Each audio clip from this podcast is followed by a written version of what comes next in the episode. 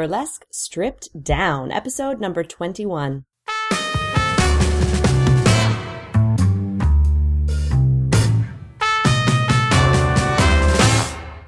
And hello, welcome back once again, ladies and gentlemen. This is Velvet Eau Claire, your guide through all of those secrets, saucy, sexy, and otherwise. The secrets of the ladies and gents behind the tassels here on Burlesque Stripped Down. Welcome back to our old listeners and welcome to any new listeners. I hope that you enjoy everything we've got going. Of course, I'm continuing on with the amazingness. I've already warned you if you've been listening to the last few episodes how many times I'm going to say the words amazing over the next few months because the lineup I have of guests is just nothing other than amazing. So today, keep listening. I do have an interview with Eva Valentina from My Troupe Burlesque Moulin.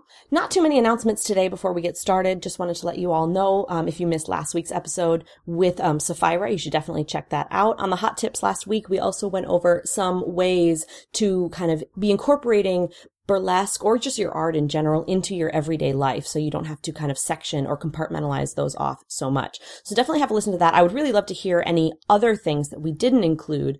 Um, there was a lot of we were a lot talking a lot about dance elements and i'd really love to hear any other things outside of that that you also do um, in your everyday life. You know maybe you go to the supermarket and and act as your character instead of your normal self. I don't know. Silly stuff like that. Just send me an email. Of course um, if you listened you may know. I have a new uh, voicemail thing as well on our website. So if you go to burlesquestrippeddown.com, you can head just any on the show notes pages. You can go to the right side of that page and it, there's a little purple bit that says leave a message and you can just click on that. And with your computer, um, or your, even your phone, I think with that has a microphone in it, you can just leave up to 90 seconds. And I would really love to hear your voice, your beautiful, sultry, amazing voices, um, to kind of give me your feedback on the podcast in general or specifically on what you do to kind of incorporate burlesque into your everyday life. So definitely do that If you'd rather not have your voice on, just send me an email, velvet at burlesquestrippeddown.com.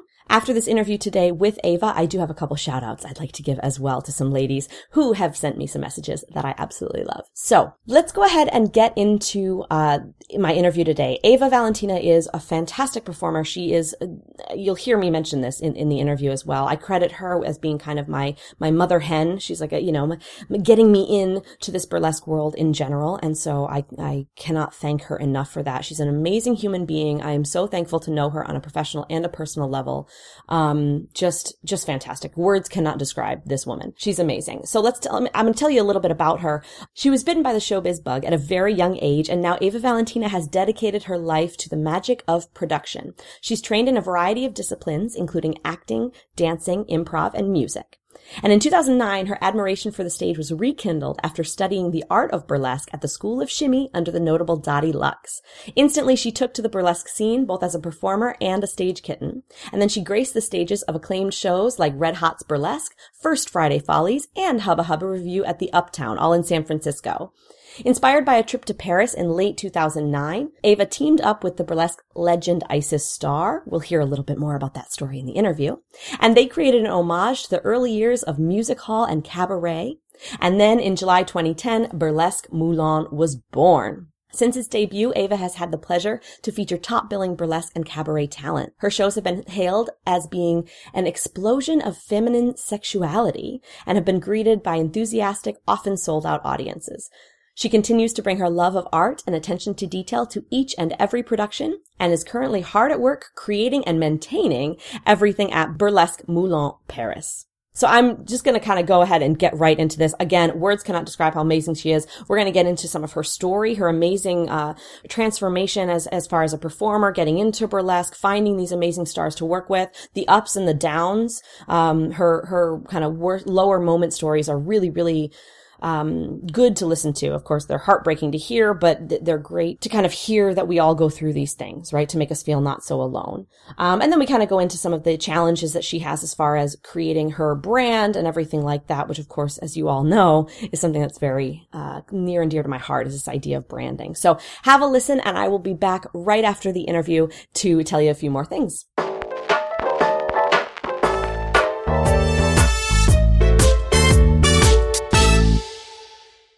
Yes, that's right, ladies and gentlemen. I have the beautiful, the fabulous, the talented Eva Valentina here with us today. So excited to get in and talk with her a little bit. As I mentioned in the intro, she is a member of Burlesque Moulin, which is my troupe, uh, my honorary troupe, kind of when I'm in Paris. and not only that, but she is a good friend of mine, and I credit her with introducing me to the whole world of burlesque. Because if she hadn't put that little note in the meetup, uh, the meetup group there, what yeah. are they? The forums or the message board. You don't even nobody even ever looks at those, but I happen to look at them, and that got me involved uh, with Burlesque Moulin. So welcome, Eva. How you doing today? Thank you. Uh, I'm doing great. I'm super stoked to be here chatting with you, Velvet, um, on an uh, on an official level. You know, because we talk off the record all the time, but here we're on this the record. The record. Yeah. Um, so I'm really excited. Thank you so much for having me, and uh, it's just super blessed to be sitting with you, chatting about what we love the most. All right, so let's go ahead and jump right into it. What do you have going on, whether it's in your life, in burlesque, anything that you are just the most excited about right now? The things I have going on, I'm most excited about are so many, uh, which I'm really happy and really blessed to have the opportunity to say that. Um, in burlesque, I really feel like this year, 2016, actually even the end of last year, um, was a big catalyst year for the growth of Burlesque Moulin. Uh, we went from just two of us, Polly Pony Girl and I, uh, working on really hustling and trying to get this up and running as best as possible here in Paris, to bringing on board an amazing team and converting that into a troupe of uh, you know powerful, creative, inspiring women and so, in general, I feel like right now, this is the time that Burlesque Moulin is blossoming. So, you know, with women like you, Velvet, with we have Babette, we have Folle de la Guêpe, we have Rosie la Riveteuse, and we have Baby Love. Um, it's just where it's amazing to be all together and really pushing forward for all the fantastic things we have coming up. So we just launched our brunch burlesque or burlesque brunch um, in January, and that was a smash success. And so now we're going to turn that into a monthly. And so we've been wanting to do that for a while. So it's really cool that that's finally taking off and connecting with all the different uh, top blogs out here and the um, hotels and, you know, more of the travel industry to be able to tap into that and show some of the tourists a little bit of living in Paris in burlesque in a kind of expat meets France kind of way. So that's really cool. I'm excited about that. They're a lot of fun. You were here for the one in January, which was great. I was. Yeah, it was it was nice to be a part of kind of, you know, the, the, the first one and see and it was such a great turnout for that. I was so not surprised, but I was so just pleasantly thrilled, I guess, with yeah, it, as well, opposed to unpleasantly know. thrilled. I don't know. You never know with what you're putting out there. Sometimes it could be packed and it, you know, you have this huge success, and sometimes uh, it's like crickets. You're like, hello, yeah. one person, two people. Um, and so I'm really excited about that. We've got uh, this year's just chock full of amazing, amazing things. We've got our school, which is blossoming. We're looking for a home studio that we can actually call the Burlesque Moulin Studio. Um, and until then, right now, we're really focusing on introducing the local burlesque population and just the Parisians in general to um, kind of like American style burlesque through all the different entertainers and burlesque artists that come from the States primarily. Um, and so we have a program called Classes and Cocktails where we invite uh, people like Princess Farhana or Coco Lectric or Lux Lacroix or Mimi Le Meaux to come and teach and then do a Q&A over cocktails so that the uh, people can really get to learn from them in more than just one way. And uh, God, on top of that, we've got uh, the really cool thing is we've got a film crew coming out from Colombia in September to shoot a new media project we are putting together. So we're really excited about that one and hoping you can come out and join us. I sure hope so. We'll, we'll have to see how that works. Yeah, it's, it's so exciting. There's so many great things going on. I mean, as I've said from the beginning, I think one of the things that, you know, Burlesque Moulin has is that it's such a unique blend because it is bilingual and, you know, it's French and American, Franco-American together. And I think think that's just such a unique perspective to be centered in Paris, but to be able to bring in these teachers from, you know, from America, have those connections.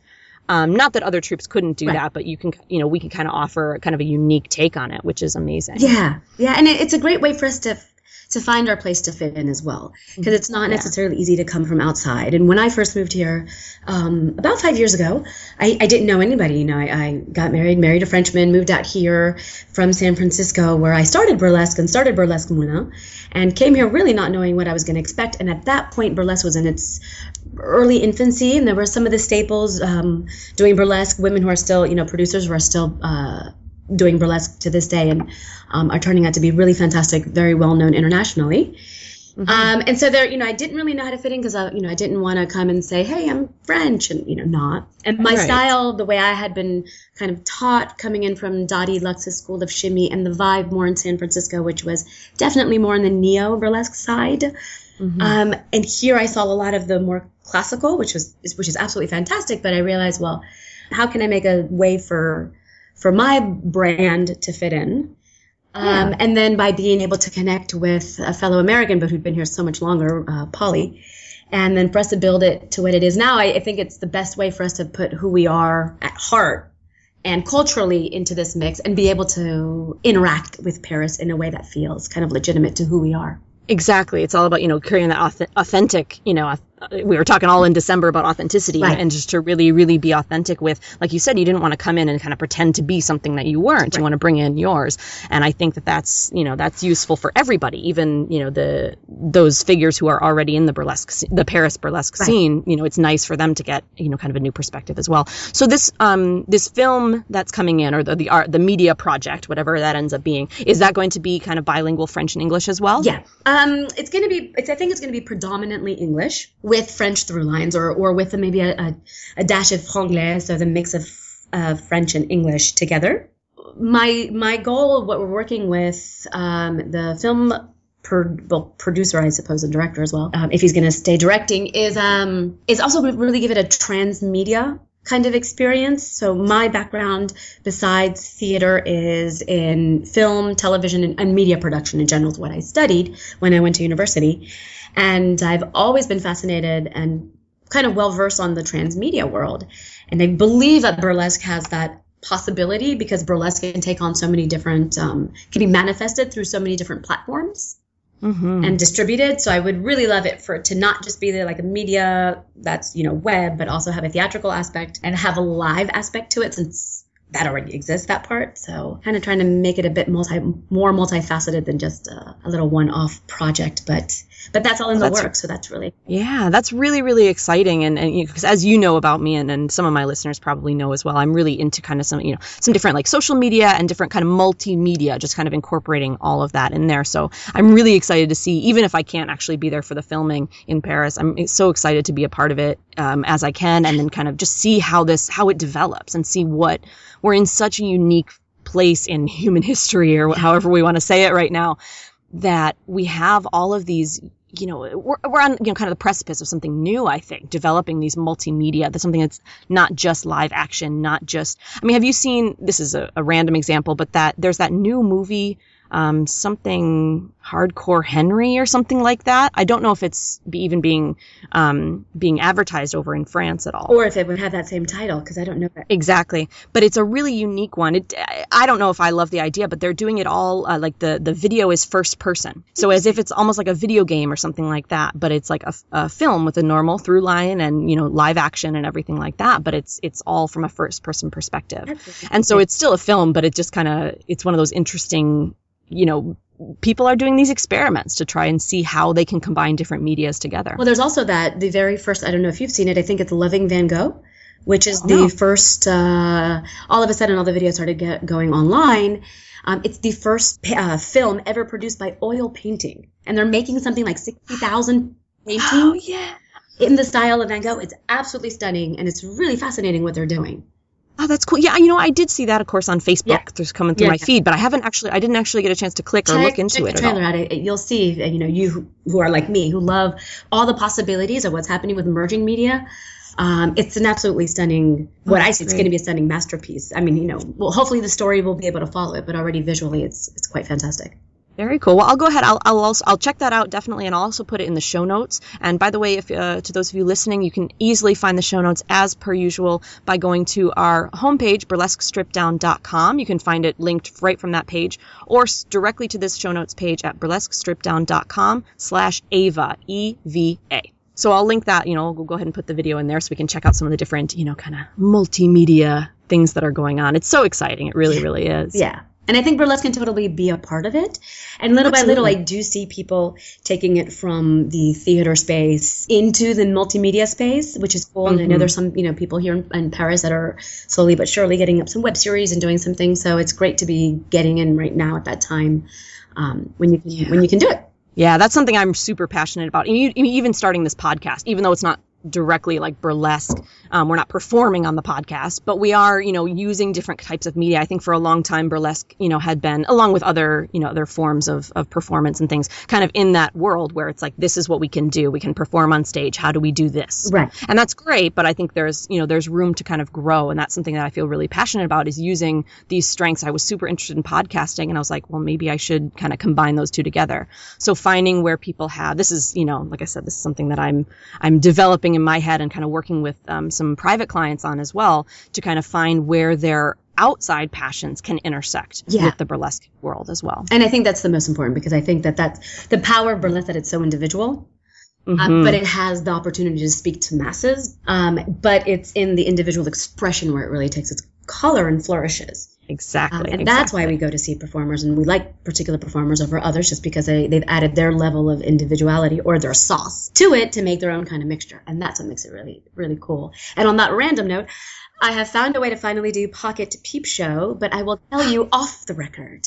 Oh, our little secret. Yes, because we were talking about doing something along those lines. We were looking at some different platforms to idea. do that with. So I'm super excited to hear about that. Very good. Pocket Peep Show coming to a phone near so you. A pocket near you. a pocket near you. That's better. Um, so you mentioned a little bit, you know, having, you know, some of your background in different types of multimedia and film and theater. Tell us a little bit more about your journey um, and is particularly how you came to transition into the burlesque world. So how I started into all that is my life. Well, it all started when I was two. I was born to a humble family. All right, keep in mind we only have about 45 minutes on this podcast. Okay, I'll fast forward till I was like at least high school, college. Okay, let's go to college. But so all joking aside, I, I did grow up in a kind of a theater-based lifestyle. Um, I played music. My whole my sisters and I we all played music. Always doing the drama and the theater in school. So that was always a really huge part of my life. And actually, what I really wanted to do was be a Broadway star growing up. Um, but the sad truth was I cannot sing. And for me, I wanted to do like Broadway musical style. And so, uh, realized I couldn't sing, decided I'll take, I'll follow the dance route. Um, and then when I went to NYU, mm, at that point, I did this whole thing of like, so hard to make a living being a theater performer. Um, let me do something a little more practical like politics thrilling, like a great substitution. Politics, yeah. So that became the substitution. I wanted to be a diplomat. Studied that for a little while, then moved to Puerto Rico, studied politics, woke, woke up one day, and uh, actually after a trip to Venezuela and the uh, near Amazon River area, the Delta, I woke up and said, I want to do film. Um, found my way to California, found my way to film school, and became a writer more than anything, that's what I do. Uh, above all, is I'm a screenwriter, and more than I, I love sh- content. So I create story world, I create content, um, and that takes all of my experience as an actress, as an as a director when I was doing that in film school, um, mm. as everything and all the arts that I've ever studied, and incorporates them into kind of the one medium of filmmaking, which was what really my main focus was, mm-hmm. and in 2009, I was bartending while, um, you know, also working independent film jobs. And my then coworker invited me to see his band perform, and they were the opening band for this burlesque show. And um, it was in Oakland, the first Friday Follies. And so I went out there and I saw them, and then all of a sudden I see these women on stage do this stuff that's called burlesque. and I and then burlesque had been in San Francisco prior to then, and I had seen it before, different venues. I just didn't. I've it didn't call me. It wasn't at that time, I suppose. But mm-hmm. I walk in there, I see it here in Oakland, First Friday Follies, and there's these performers, and they're doing this stuff, and it's called burlesque, and I'm thinking, I can do that, and that sounds awesome. and I've been wanting to get back to the stage after so long.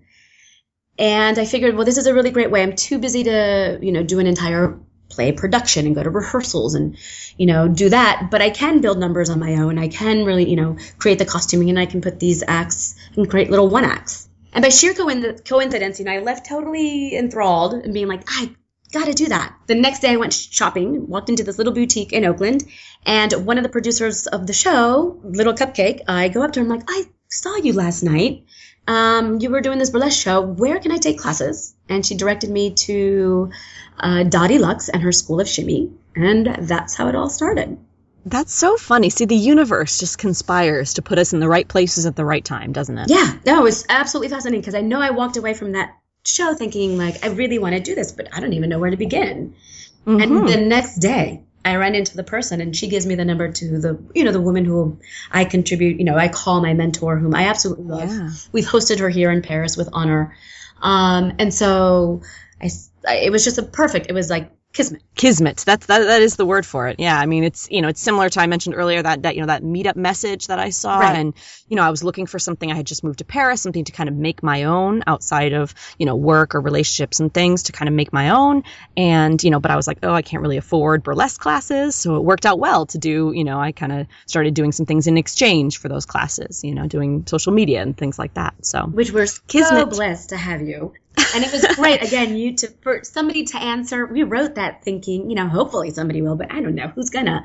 And then you popped up and then from the moment i met you and then i went back and told polly i was like she's like us she's got great energy she can do this like we need her on our team well, that's how I felt too. Because I mean, first of all, who even looks at those meetup, you know, message yeah. boards? Nobody.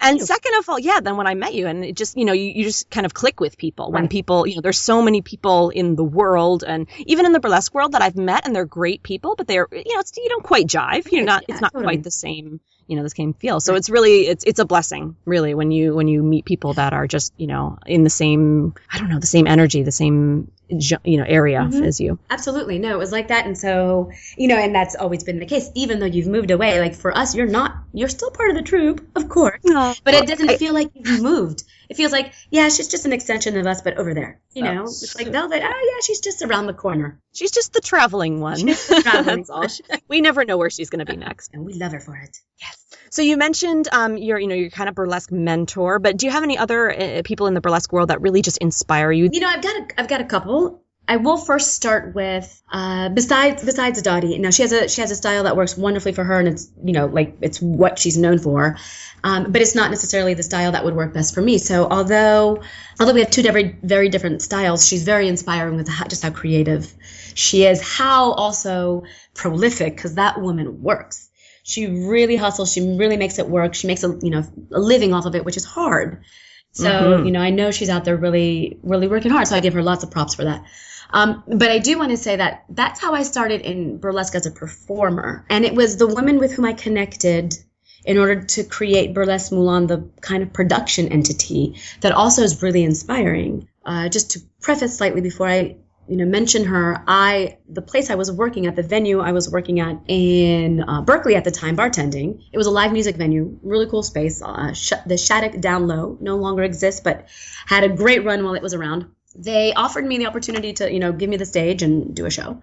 And I said, okay, I'll do one for my birthday. So I, but I had this venue, but I was brand new. I was not even a year into the burlesque world, and I felt kind of like a fraud putting a show together without even really having, you know, cut my teeth that much um, in the whole it's That imposter syndrome. Yeah, well, and I just didn't want to, and, I, and, you know, and I also just really wanted to respect, you know, the gals like Dottie and Bunny Pistol, um, who've been hustling and having having shows long before I came along. I didn't want to be like blah blah blah, the new girl, let's do this. So I went to Dottie, and she was a bit busy at that time to actually help run yet another show over the other side of the bay, which was over in Oakland, Berkeley area instead of San Francisco. And I connected with Isis Starr. Isis Starr is one of the women we call, or one of the people we call a burlesque legend. She's been around performing um, six, since the 60s and 70s. Um, she has performed as a featured guest at the Moulin Rouge. I mean, she's traveled around the world.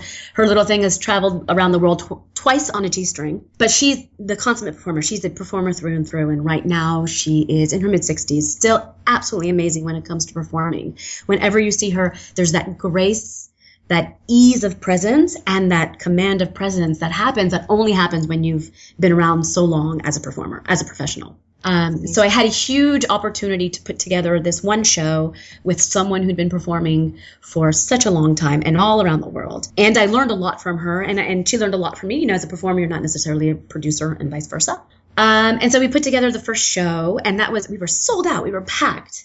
And then the venue asked us if we wanted to continue to do more shows. And so then Isis and I decided to like make it happen. And so it was again really amazing to be able to work on a on a day in day out basis to put our monthly show together with um, Isis Star. So you know she's the she's the first co-founder of Burlesque Moulin, the San Francisco part of it. And that name was really like her and I drinking wine at a little cafe, trying to for the first show, not even knowing it was going to turn into anything, and be like, what can we give it that sounds like it's the Moulin Rouge, but we can't call it the Moulin Rouge. And we're like Burlesque Moulin, perfect, you know, why not in California? And so you know, you come to France and you're like, oh shit, I'm actually doing shows that are not far from the Moulin Rouge. That's great. Yeah, that's it's so funny how that worked out. Now you happen to be there. Yeah, that was Moulin. um, and so, so long story short, to answer the question, um, Isis is definitely has been a huge influence in my life. Um, and has, I've learned a lot, like in the, in the good and the bad in the trenches. And just recently, I've chosen to go back into performing again because for quite a while I was just producing. And um, I found it extremely difficult to produce constantly full time and perform and put out new uh, quality acts. Each act takes time, the costuming takes time. Um, I didn't want to just throw random things together. I wanted to make sure whatever I put on stage was worth it. So I stopped produ- performing for a while and started producing and produced have been producing for quite quite a few years now. Actually, since 2010, 11ish primarily. I've been producing nonstop in the last year, I've decided to, you know, be more of an active performing member of the troupe. And I've had a moment where I said, well, who am I as a performer? What's my brand? I even put it out, mm. you know, the question to you and the other girls. What is my brand? Because I found myself in a bit of a gap. I can brand others, I can work yes. on others, and I know how to brand a show. But how do I brand myself as a performer? Uh, and I don't have the the response. So if people are listening, it's not like I'm going to give you the equation for how to make this happen perfectly. But I will say, um, what helped me get to the other side of mm-hmm. the query dilemma was watching some videos by Pearl Noire or of Pearl Noire, who mm-hmm. is, if I'm not mistaken, number two of the top 50 uh, burlesque performers this year, 2015. I believe so, yeah. 20th century burlesque, and very well merited. And what I loved about her is she's this deep, powerful, um, strong presence of a woman that comes out in these, you know, kind of African based movements and, um, you know, solid, strong dance movements with, um, you know, very deliberate.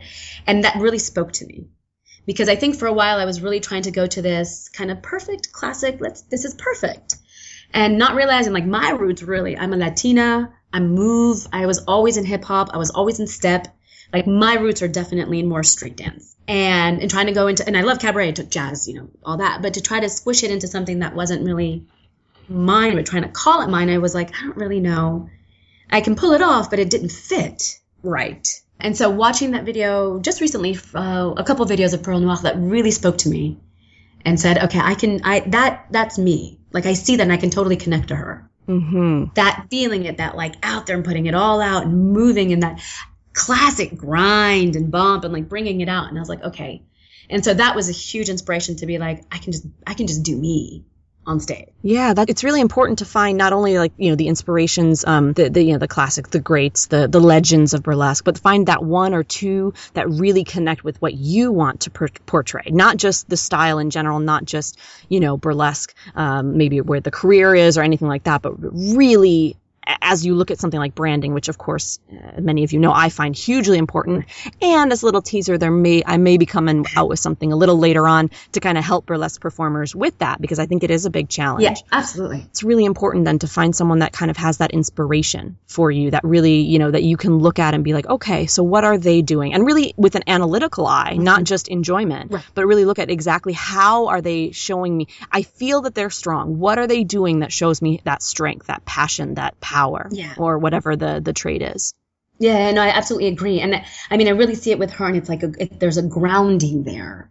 There's a mm-hmm. solid grounding to her dance that I that I feel I could tap into and pull out and, and have that be my my flavor. Well, that's great. I think that's really wonderful that you were able to find someone that really that you know that you can connect with in that way, um, even just through the videos, and just really bring that up. So it sounds like you've had some fabulous influences in your life, both um, in person and over the interwebs. Yes. Um, you you talked about you know kind of taking a step back from your performing in order to focus on producing, and I'd like to talk to you now, like that you've that you're getting back into performing. Mm-hmm. What is your typical? Um, where do you find inspiration for those acts, or what's your act creation method? I mean, did you start over from scratch when you started performing again, and how did you kind of how do you build up your repertoire of acts?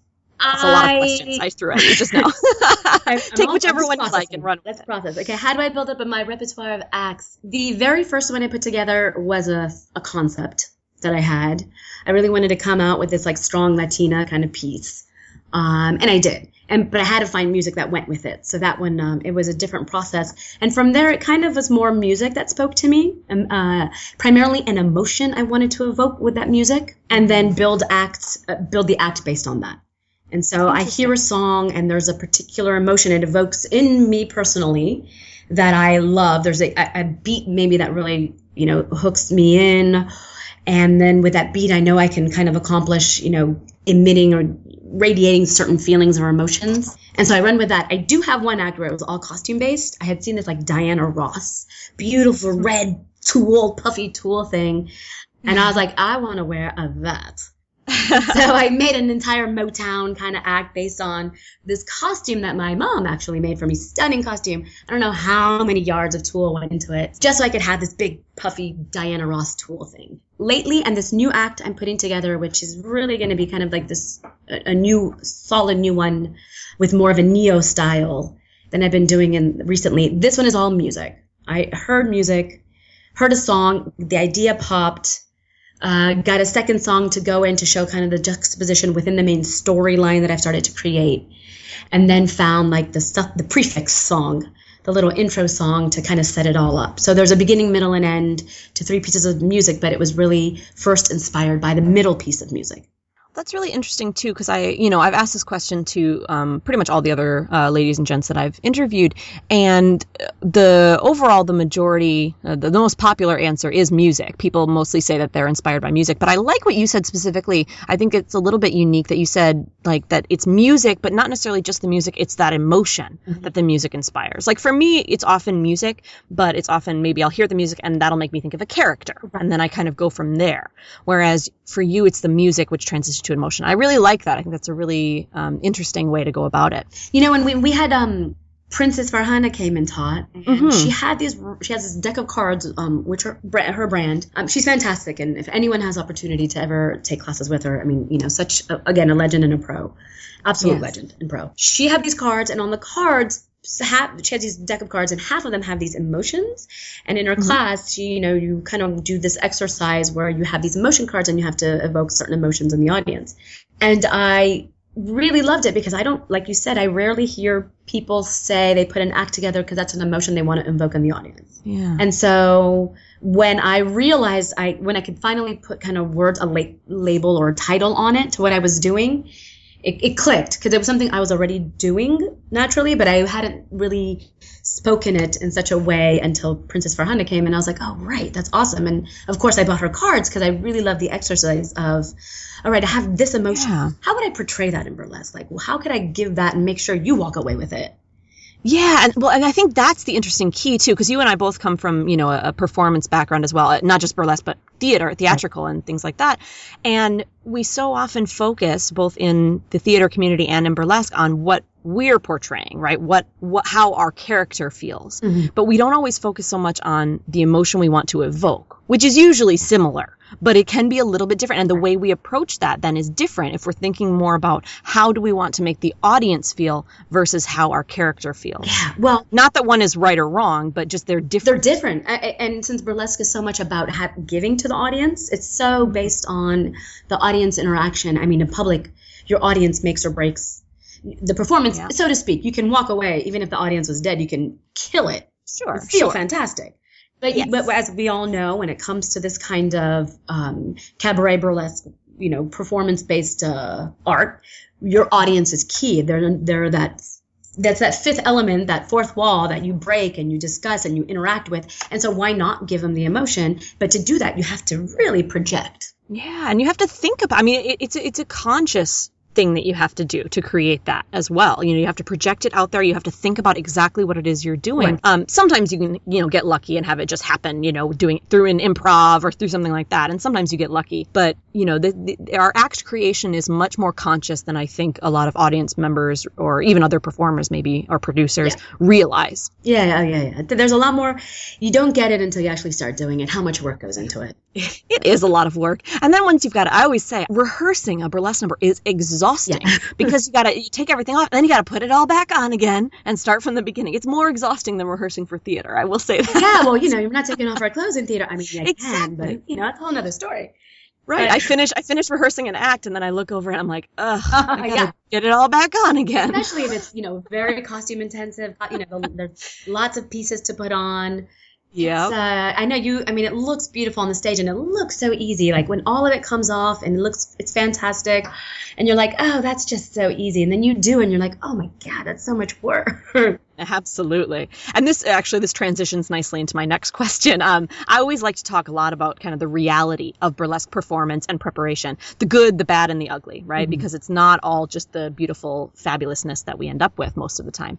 You sometimes you get you know difficult producers, you get costume malfunctions, heckling audience members, you get you know self doubt right. that know, comes inside of you. So what has been the worst moment of your burlesque or performance journey? I don't want to, you know, drudge this up to make you feel bad, but I, I like to show a little bit of that so that, yeah. you know, people who are listening can really connect. We all have bad moments. So what's been a bad moment for you so far? Um, I've had, you know, both as a, I have one that's a producer and one as a performer. So the bad moments that I've had as a performer. Uh, it was actually fairly recently. Uh, it was just last year, last September, and I was invited with Polly to perform at a festival here in Paris. Uh, excuse me, in France. And I won't name anything specifically, but went to the festival and it was horribly disorganized. Um, there was hours upon hours of wait, you know, despite the fact that I already given myself plenty of time to get prior to my call time and, you know, be there and kind of enjoy everything. Um, and then, uh, you know, I walk in, the, the dressing room is almost outside. It's gold. Mm. I mean, as I think as a performer, we're used to dressing everywhere and anywhere. So I've dressed in between vegetables in a restaurant before, no exaggeration. Couldn't even move. Could had like tomato on one side and lettuce on the other. but I feel like there's an act in there. You gotta. I know. One of these days, you know, there's an act in there, a kitchen act. I can feel it. So, anyways, it all happens where you know I'm supposed to go up next. There's a band. Band stops.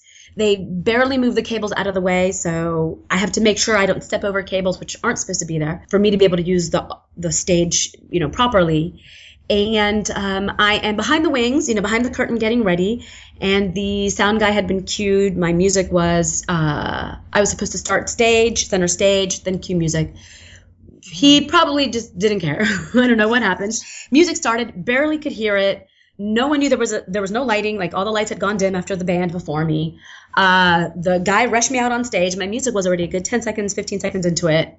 I couldn't hear it. I thought they were going to, I thought he was checking levels. That's why I hesitated to go on stage. I thought he was going to turn it back on, but he didn't. The music was going and then he, the sound guy is waving at me to go on and the guy manager is asking me to go on. And I was like, but, and so I go on because it's, you know, the show must go on.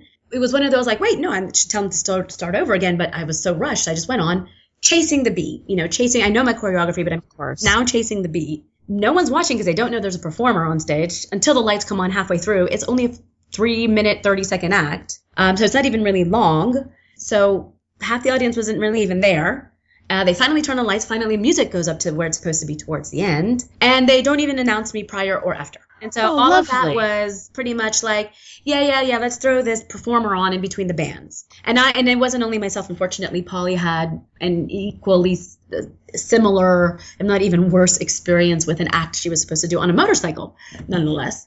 So it was uh, it was one of those I walked away not feeling great about my performance at all. Not feeling great just about in general of how to be treated as an artist. And I'm by far a prima donna, but at least, you know, at least a human consciousness like a hello and would you like some water yes. and thank you and here's a dressing room that is not as cold as like the polar caps Imagine and, that. You know, yeah. that would have been nice. And so that just, I, I ran to the dressing room, threw on my clothes, and just like went home. I was like, I'm have zero desire mm-hmm. to continue to stay here no purpose. Like I have no purpose being here. I'm out of here. Mm-hmm. Um, and then again that evening, unfortunately, Polly had just kind of a catastrophe as well, and hers was just horrible. And then then we had to fight tooth and nail to get paid because after all was said and done, of course, he said that you know they were somewhat disappointed in our performances, especially the fire performance that Polly did. But I mean, it was such a massive f up on their end that you know it was like are you it's i mean are you kidding me but then he didn't want to pay and then he wanted to pay significantly less and i wasn't there for this part but polly was telling me and then she said would you do this to one of your bands would you give them less than what you actually you know negotiated and discussed and agreed upon? And he's like no. But it's because the bands are all men. Mm-hmm. and i you know and so it was like that no that's not cool. And so fortunately you know one of the reasons i love polly is that she's a fighter so she fought for us to get paid what we were supposed to get paid. The grand story is when she said no it's x amount and he's like fine after our 30 minutes the guy's like fine i'll pay you. He looks over to the guy who's doling out the cash and they don't have the cash. He's like Oh, we can't even pay you that much. We don't even have it so all in all just one of those moments where you walk away thinking you know why did we do this Yeah. You know, the biggest takeaway I have from that is just that, you know, it happens to everybody. I mean, obviously you're a very seasoned, you know, a seasoned yeah, performer. Um, and, you know, it, it, so it, it's nice to hear because I think a lot of times, you know, newer performers get discouraged with things like that. Um, and on one hand, it, you know, it stinks to hear that it happens so frequently to so many different performers. But on the other hand, it is nice to know it's not just you, not you per se, but, you know, it's not just, it's not just, you know, one of us. It happens all the time. It is tough in a, you know, the producer field is still fairly male dominated depending um, and so that is a tough a tough thing to do especially shows that are not solely burlesque shows Right. when you try to you know branch out and do other shows which is really important but the producers often are men and and they kind of then it turns into the boys club a little bit Yeah, and there's and, you know there is uh, unless you really are within the world of you know variety burlesque cabaret. If you're on if you're a different style style of event producer, um, there can be the misunderstanding of what a burlesque performer is or does. that's a good point as well that's a good point yeah And so they're not always schooled. It might just be sheer ignorance in the kind of very honest way of I just don't know what this performer would need. I'm not a band. Uh, you know, you can probably throw a band in a barn and call it a day. But uh, Mhm. you know, I'm I might need a place I'd like to get changed uh, out of public sight. absolutely You know, I might be taking it off on stage, but it doesn't mean that I want to do that when I'm off stage in front of everyone. Right. So, Exactly. So- and I, I will say too, I, I did mention men. Not all male producers True. are like that. I, I will throw that out. I didn't mean to in, insinuate that because that's absolutely. I've, I've worked with some wonderful male Yeah, producers and performers and everything. So I didn't uh, take that back. I, I didn't mean to insinuate that at all. no, no, no, but and that's absolutely understood, of course. And it's you know the nature of the biz has it sometimes be one way or another. Inter- interestingly enough, in Paris, there's majority female burlesque producers, which is cool Yeah, that is great. it's it's actually really nice. Um, and in San Francisco, that's also the big growing trend. When before there were there weren't that many. Uh, as a producer, I don't know if, um, because you know I did producing was so predominant for so long that the possibilities of the error, you know, the the kind of like the low moments of producing arts there so often. And you know, besides the like, oh, the show here and there were, weren't as many people as you wanted, or the general ups and downs like with producing, I think the really the the hardest one, the most disappointing yet the biggest lesson for me was a big show that I was producing when I moved from San Francisco to Paris. I was still producing a monthly in San Francisco, but I was co-producing it with at Isis, um, and then Ginger Star. So we were able, we were invited to a new venue in San Francisco, and we were creating a quite an ambitious project where it was going to be theatrical burlesque, um, you know, with a, with the through line and with the performances, with of course, um, with more theatrical style performances, so rehearsed interludes, you know, musical numbers, live band. There was a lot of it was a big show, quite a bit of money being invested in it, and I had just moved here, so I couldn't.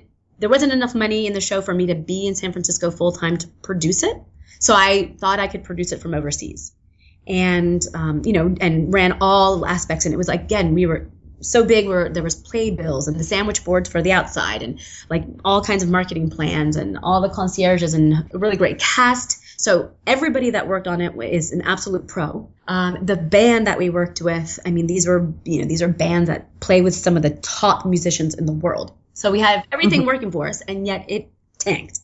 It burnt oh no. we had a three month run we were supposed to be running. And I, you know, I think this is why I have so many gray hairs. it was driving me crazy that already the nine hour difference is pretty tough to go to bed and wake up and have, you know, because in California things are still going on when I'm asleep. I wake up and just mm-hmm. get a litany of what didn't work, why, what's broken, Oh, who wants to quit, who's having a bit of a moment. you know, why isn't this, this, and this? And I was just like, oh my God, I, it was unbelievably stressful. Not a way you want to wake up in the morning. Not a, and I, it was just more often than not waking up to something's wrong, something's mm-hmm. wrong. So at massive troubleshooting all the time.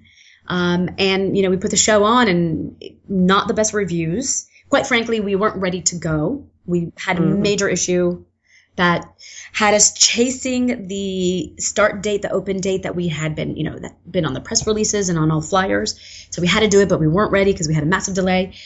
So we threw something on stage that clearly wasn't ready. It kept mm-hmm. getting rehearsed. So by the third show, it was getting stronger. But it, mm-hmm. it, would have needed to actually have the full run for it to get exactly where it needed. You know, halfway through it would have mm. been tight and clean, and then we'd have really been able to pull it off. But we didn't get the chance. The venue owner canceled us halfway through the run, six weeks into it, and mm, by the end, a- the grand irony is the last two shows we were sold out. Ugh, such a bummer. But we couldn't. At that point, we had to shut down the show. Plus, we were in negative. The show had just. It took all of our love and life and blood and money. Mm. Um, so the show was such an intense experience. Um, in, in the most again positive and negative at that point i really couldn't see the positive out of it i really was yeah. um, i put a lot into it all of us who worked on it and again i worked with just absolute amazing professionals in the industry and outside you know, in all kinds of art industries who helped make this mm-hmm. production happen and we put so much into it that it was such a disappointment when it didn't work out that a lot of us walked away i know i'll speak mm-hmm. for myself i walked away from burlesque for you know that the show closed mid March, and I, I walked away until December was the first time I felt somewhat ready enough to do something again. Oh wow! Um, and that's when Polly and I launched the Kinky Parade in Paris and did our first kind of private event here. But I just uh, I couldn't I couldn't do it. It was too much. Mm-hmm. And now you know absolutely the beauty of it is in retrospect I see nothing but the things I've learned from it. Well, sure. In retrospect, of that's course. easy. Yeah, but I can imagine. I can imagine at the time that's a huge uh, downer, to put it mildly, right, for everybody involved. So yeah, I mean, a lot of people uh, producing's tough, and uh, mm-hmm. uh, it's definitely not cut out for everybody. And not only is it um, you're constantly multitasking, making sure things happen. It takes a lot to put up on stage that which one sees. Mm-hmm. And um, you know, I don't know, I don't know how many people realize like it doesn't just, it's not just lights on and there's a show. There's so many little details, and so the opportunity for disappointment within the production end of it is so plenty that mm-hmm. um, when things go well, you're like, "Wow, awesome! Another day the job, great." And then when they're not so well, you walk away like, "God, why? You know, is it me?" Mm-hmm. Because you know you're you're the one putting it together. Could it have been different if it, you know, I had approached it this way or done it this way or so you know I was really stoked at the beginning. We were bringing on fantastic people within the burlesque world. Um, we cast excellent people. Now you know my error number one is we cast fantastic burlesque performers and expected them to learn how to act. Mm. And you realize that that's, uh, I mean, it doesn't always work that way. Uh, nothing against them at, at all. They're brilliant in their art form, without a doubt. But, you know, if they're not an actor, it's because that's not what they've chosen to do. They've chosen sure. to be a singer, burlesque performer, what have you. Um, so that was a lesson number one.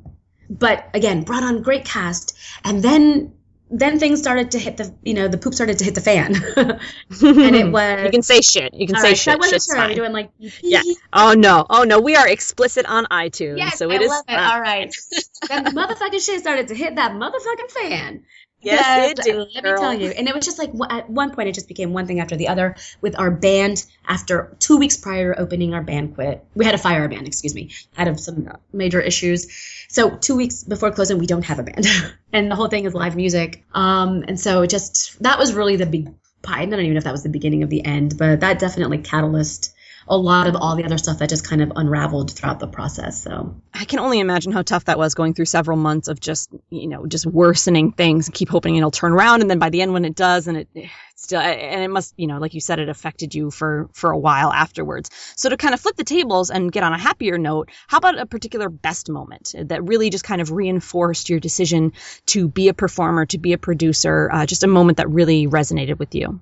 A moment that really resonated with me in a in kind of like a, the beautiful moment those those um, shining moments um, in mm. performance in general and in the burlesque world. For me really was our was our first show. The first show i co-produced with isis the one that was for our birthdays. Um, mm. the very first one you know i was had been performing for about a year. And like i said before we had the opportunity to put this show together. And so we did. And we created you know i had been at that point traveling back and forth between paris and san francisco or mm-hmm. oakland and i really love the that cozy intimate feeling of a cabaret kind of that warmth and that feeling and overall kind of general feeling when you imagine a parisian cabaret and, and wanted to recreate that for our birthday show again hence how we got the name burlesque moulin. So we we curate cur- curated excuse me curated the show with specific performer, performers our favorite performers from the bay area and asked them to do a french based show in whatever style whatever that represented to, for them as uh, san francisco based performers. We put together this amazing show. We were we were sold out. We had done cabaret style seating. We had a chef. We had you know the champagne. We had everything. And i remember being backstage looking onto the stage at the point when um, one of my favorite Bay Area performers, singer, mass like rock star, super cool chick, her name is Casey Castile. When she was singing a song, and I remember seeing her, seeing how the audience was responding, how it all felt, and it kind of, you know, I got the the goosebumps, the shivers up and down, just got them, of thinking, this is it. This was our vision. This is what we wanted to create and this is what we've created. So it was a really beautiful moment where I know I felt it, and then at the afterwards, you know, Isis and I discussed it, and she was, she said, "This was our vision. This was it. We did it, and and we did, and that's really what gave us the impetus. That was the impetus to continue to do and create shows in San Francisco, and to create a Paris meets San Francisco kind of style, which is what we were doing over there. It's so magical. Yeah, I, I, moments like that are you, you never know when they're coming, but when they they hit you, you never forget them. No, I, Elizabeth Gilbert has a really great TED talks about when genius comes. Oh, I love her. It's such a great yeah. talk, and it's really that like it comes and it you know you you're possessed by this kind of mm-hmm. you know, genie, and uh mm-hmm. and it, you have those feelings. You know, apparently it is really when you have that genie moment in you when you get those shivers, the feeling that you know you're on the right path. It's all the universe is letting you know this is what you're keep doing this as you're supposed to be doing this. Absolutely. Have you read her Big Magic yet? Her book? No, I haven't. Is it good? I haven't. I haven't finished. Uh, started reading it yet. I've read some excerpts and I've heard some interviews with her as she was promoting it, and I really, it's on my list of with a million other books, of course, to read. well, I know. One of these days, when I no longer have a toddler, I'll go back to those. Yeah, there's that. Yeah. Well, I'd like to kind of go now into a little bit of a, a kind of a quick fire. Okay. I have two shorter questions, and then we'll get into kind of my fun little pick your poison. Awesome. Um, the first one, you know, just kind of in, in a nutshell, what do you find is one of your biggest challenges as a performer, on stage or off? Um, one of the biggest challenges as a performer. I would have to say it's off stage at this point, and it's really finding the time. I mean, in all honesty, at this mm. point in my life, um, I would every burlesque act I, I, create from here on in, I really want to give it my all and mm-hmm. and put the all into the costuming into the creation of it. And it takes time. And so yeah. with i have a, I have a full-time job as a screenwriter. Um, i'm you know full-time mom and wife and also full-time running burlesque moulin and so now trying to add the artist part of it it's you know it's easier for me to say no i'm just going to produce but I, I the call of the stage you know it's, it's calling me again so. Absolutely. It's it's hard to find that you know to get that time. Yeah so right now it's really just time, time management overall for yeah. me all right. And so, how about in a nutshell again, what is one thing that you always have in your burlesque backstage kit? Scissors. Scissors. Always. Jeez. You don't know what you're going to need to cut. And of course, uh, carpet tape for the pasties because you never yes. know. Gotta have the. All right, and so the next little section is called Pick Your Poison, and I have revamped this a little bit since some of our last interviews. So I have some new questions and some old goodies, but I have nine of them, and all I need you to do is just pick one of them. They're just so that we can get to know you a little bit better, not burlesque related, um, just so we can get to know you, and just pick a number one through nine, and we'll get to know you a little better. Okay, uh, nine jumped out at me. Number nine. What was the last picture that you took with your phone? Uh, last night. I worked a bachelorette party and I did a selfie with there the girls of the party. And coincidentally, I will let you know, Velvet, um, the, they hired us because they saw us at the Odd Sullivan show when we performed and won that round in September. So they saw us there. They booked us for the private event, and one of the judges, the guy with the dreads, he was there too. Oh, so much fun! Yeah. That was great. That was a really, really fun show to do. That was that was great. Yeah, that, was, a lot, that was a lot of fun. And then when I asked them, I didn't even know because the guy it took me a second to place him. And when I asked them, "How did you hear about burlesque?" or you know, "What do you know about burlesque?" and one of them said, "I saw you perform," and I was like, "Oh, I get it." So cool, very good, and and you guys should be having the um the kind of the finals for that over that I can't perform in because I'm not in Paris, but that should be coming up fairly soon, isn't it? Yeah, actually, that should be coming up if I'm not mistaken. Mid May, I think, is the uh, date, which is perfect because we have to rehearse. Uh, if, if see once they invent teleportation, life will be so much easier because I can you know kind of live here and there at the same time. Yes. That'd be great. Absolutely. But when you teleport, make sure all of you gets here because sometimes you know. Yeah, you know, do you ever see The Fly? Yeah. That's a fun movie. God, I have an unhealthy fetish with Jeff Goldblum, so I've seen that movie more times than I would ever uh, care to admit. But all right, so our next little section I like to call this or that. Um, so I'm going to give you two choices, kind of a rapid fire. Just give me which one you prefer of the two. And I always like to let my interviewees know you can interpret these in any way you like. Sound good? Sounds great. All right, let's give it a go. Starbucks or Dunkin' Donuts? Starbucks. City or country? Ooh, damn it, that's a hard one. City, I guess. Love or money? Love. Dita Von Teese or Dirty Martini? Dirty martini. A dirty martini or a pint of beer? A pint of beer. Day or night? Day. Harry Potter or Star Wars? Star Wars. Yeah. Top or bottom? Top. In any interpretation you Oh like. yeah, no. Top. Mountains or ocean? Ooh, can I have the combo mountain ocean, mountain view of the ocean? Yeah, come on. Um, you can get that you can get that in the south of France, right? yeah, I know you get them all over the place, but if not, ocean. Okay. Classic or neo burlesque? Neo. Peanut butter or jelly? Peanut butter. Comedy or tragedy? Comedy. Marvel or DC? Ooh, these are good ones. Marvel. Sleep or sex? Yeah, that's always a tough one. Nowadays, Mm. sleep is so limited. I'm gonna go with that one. We got a toddler running around. Yeah. That's normal. Yeah. Heels or bare feet? Bare feet. And lastly, there's a tough one. Paris or San Francisco? Oh, I know, You, I know. Velvet. Uh, you know, I absolutely love Paris, but San Francisco is really where my heart's at. Gotcha. I understand completely. It's a tough one, especially for you. You're, you know, I think when I initially came up with that question, you were the first person I thought. I'm Eva is going to answer this. It is a really tough one, and you know, it's, it's it's what keeps me here and wants me going back all at the same time. Again, teleportation. We'll get that going soon. Yes. Um, so I always like to ask my interviewees as well, um, how do you kind of stay current on burlesque news? The internet is a big place and it's hard to find, you know, to find information all the time. So do you have any go-to places that you like to look up, look things up? I don't have one specific go-to place besides Facebook. I got to be honest with you. You know, props to Zuckerberg. Uh, Overall, just there, you know, with having so many connections, burlesque connections within my profile, then there's so much news that's shared that I'm constantly reading.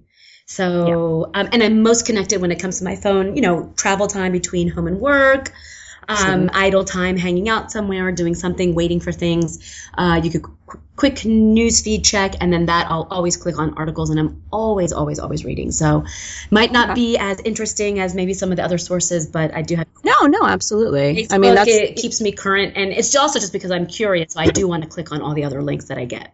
Thanks to Facebook. I mean, that, that's been a great way to really kind of consolidate everything into one place, so we don't have to go to a whole bunch of different websites Right. to keep uh, you know, check every day. So Right, right. But I think I think you have to be active as well. Like I, you know, I could Yeah. they could come in my feed, and I can just pass by them. But I make it an effort. I make an effort to like click on it and read the articles that come through, as well as if you belong to burlesque groups and people post in those groups, then read them. Read what's being Absolutely. posted.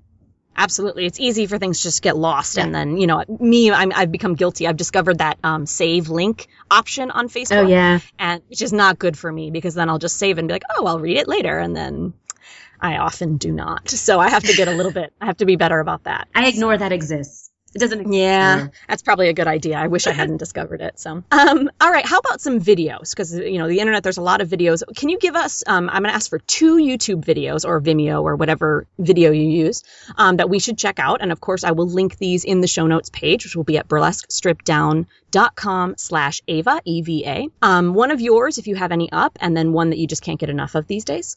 Um, we do. We do have our most current uh, promotional video, which is on YouTube, um, and you're gonna just have to post the link because I don't have the direct link. No uh, worries, I'll information. But yeah, there's the one that was we took that was taken that was done or shot, I should say, uh, a year ago at our um, student showcase show. Um, but it's really fantastic, kind of behind the scenes and on the scenes. It was a light, nice, large production, you know, with the whole makeup artists and the costumers, and so it was really great to have the combo behind the scenes and on, on stage. So I do recommend if you want to check out a little bit of who we are and what we do, that video. We do have more videos coming up soon, and as I mentioned, plugging it when it, once again after the September video shoot. We'll have many new things out on the interwebs for people to peek at. Um, and a video for people to watch. God, that is a really good question because I watch so much. Mm-hmm. I don't even know if I have a favorite. I got to be honest with you. That's Uh, all right. I mean, anything I know on- you gave us that one about Van Gogh earlier, so Well, there's the that. one on Van Gogh that is absolutely stunning, and it's something that I most recently watched. Um, there are countless and countless TED talks I could point people to. Um, I have not watched this, but I would absolutely love to when it becomes available. Coco Lectric, who is our guest teacher this month, her and Ruby Jewel, apparently did a TED style talk in a forum in Austin that's somewhat similar on Really? burlesque. Um, and it's, I believe it's like its influence on uh, femininity or this pretty wild conversation she created around that. I would absolutely love to see it. I have yet to That's yet to see it, but it does sound fantastic. And um, knowing where she's coming from, I'm sure it's got quite a fantastic insight on burlesque and, and femininity and, and you know being a woman in general. Definitely. Yeah, that sounds really, really interesting. If um if you find it, if you have it, you can send it to me. I'll put it up in the show notes. because I know she just did the talk fairly recently, a couple Okay. weeks, and she was waiting to be able to get the video and post it. Okay, great. Well, if you are listening to this kind of in the future, then you can uh, hopefully we'll already as soon as I get it, I'll add it to the show notes Yes. page and we'll have it up there as ASAP. So, all right. And lastly, of course, it's been really wonderful talking with you, and I'm sure that some of our listeners want to kind of keep updated with what you're doing. So, what are the best ways to keep up with you and get in contact with you if we want to hear more? Um, of course, there is our website, which is uh, www.burlesquemoulin, M-O-U-L-I-N dot F-R. Um, and that's the overall general site for all things we do, Burlesque Moulin, uh, Paris and San Francisco. Um, and also our burlesque and cabaret school, which is called École Atelier à Tease. Atelier à Tease, like you tease me. Um, and so all that information is on our website. For me personally, oh, excuse me, you can also find us on Facebook. We have our Burlesque Moulin Facebook page. And me personally, um, my little endeavors in life, you can find me in my uh, page on Facebook under Eva Valentina. You can also find Burlesque Moulin on Instagram. You can find us on Twitter. And you can find Burlesque Moulin on Pinterest. And soon enough, we will have our own channel. So check in with us toward the second half of this year for the Burlesque Moulin TV channel, because that is coming up. Yay! So exciting! All the all the good social networks that we are on. Um, Oh, we're also very. Snapchat. Sorry, forgot to mention that one. We're on We. Snapchat. We're might going to be on Vine soon. I There you mean, go. I think we're going to Periscope pretty soon. I mean, just keep looking for us because we're going to dominate the airwaves, the broadcast waves, the interweb waves. and I know that something that's kind of in the works, if I can tease it a little bit, I hope you don't mind, um, is that we are looking in the future, in a couple months maybe, to set up um, a Patreon account as well, so that you can support the troupe um, if you like what what what Burlesque Moulin is doing, what we're putting out there. Um, so as soon as that kind of gets worked out, I will add that into the show notes as well. Please, as a matter of fact, as Velvet said, our Patreon account will be up and running within the next couple months, hopefully. And not only will that go to help us create, you know, um, to be able to produce the content that we would really love to go out there and produce uh, to um, educate, illustrate, entertain you, our audience, but also um, a lot of our charity work we've recently been really fortunate to team up with the woman who runs the Odd Sullivan Show, um, who runs an association, a benevolent association here in Paris called Elle Danse, They Dance, female. Um, and uh, we provide, we, we teach uh, burlesque classes at a very inexpensive, almost free rate to women of uh, breast cancer, breast cancer survivors, women suffering from breast cancer, and or women who are going through precarious situations in life. Um, and so we are, we've already done a couple classes with her and we're actually going to start augmenting, adding more classes and more, um, workshops for the women as the time, as everything moves forward. So that would also be on our Patreon so we can continue to do that. We are, our dream on our Patreon, you can see it, is to create burlesque without borders. So to we be able go. to I give love it. to our community through the entertainment and the lifestyle and the powerful self-expression that is burlesque. That is a beautiful way to wrap up our interview, Eva. I love it. Burlesque without borders, embracing, all inclusive. I love it. Yes. It's great. All right. Well, thank you so much for being on today. Um, was there anything else you wanted to share with our audience? Um, I think we all about covered it. Just thank you, audience, for being there, for continually showing up, supporting us, loving us. You inspire us. And uh, Velvet, thank you so much. It's such a pleasure uh, to chat with you. You know, I love talking with you. And uh, we do miss you so much. You're not here with us, but you are actually just still here with us. So it's like it's like you never left. But you know, we're also really proud of you and your podcast. So thank you for having me and for inviting me. And there we have it, ladies and gentlemen. Eva Valentina, the Latina legend. I don't know. We haven't come up with, I haven't come up with the tagline for her yet. I mean, we're going to have to come up with something good. I don't know. Maybe she has one that she hasn't told me about, but I haven't got one yet. She's amazing. If you are ever in Paris and you want to come see us, as she mentioned, we are, um, they are doing, I'm not there. It's so sad. They are doing a monthly burlesque brunch show at Burlesque Moulin. And you can find all the information on that at burlesquemoulin.fr or on the Facebook page. Uh, and I'll link all that up in the show notes, which will be at burlesquestrippeddown.com slash Eva E-V-A. So thank you so much for being on, Eva. I really appreciate it. Um, now I've had two of the lovely members, the two founding members of Burlesque Moulin, at least in Paris. Um, and so I'm looking forward to bringing on Babette de la Butte. Uh, darling, if you're listening, we got to schedule something with you soon, as well as perhaps some of the founding members from back in San Francisco. So I'll continue bringing those to you as well as a variety of other artists. You must listen in next Monday for our next interview. I'm not going to tell you who it's with, but I will tell you that she is an Asian sensation. All right. This is big. This is big. And I'm super excited. We had an amazing, inter- amazing again. I need some new vocabulary, people. She's a fantastic performer and I was really, really excited to bring her on. So you're definitely going to gonna want to tune in for that. Before I sign off today, I did want to uh, give a couple shout outs. Like I mentioned, I had a couple messages from some fantastic young ladies on Facebook. Um, Belle DeVere, thank you so much for messaging me. She says, Hi, Velvet. I'm in the process of unpacking and painting my new house and have been binge listening to your Burlesque Stripped Down podcast while doing so. I can't believe I haven't discovered it until recently. I just wanted to let you know how much I am enjoying listening to it, and it certainly helps ease the stress of moving.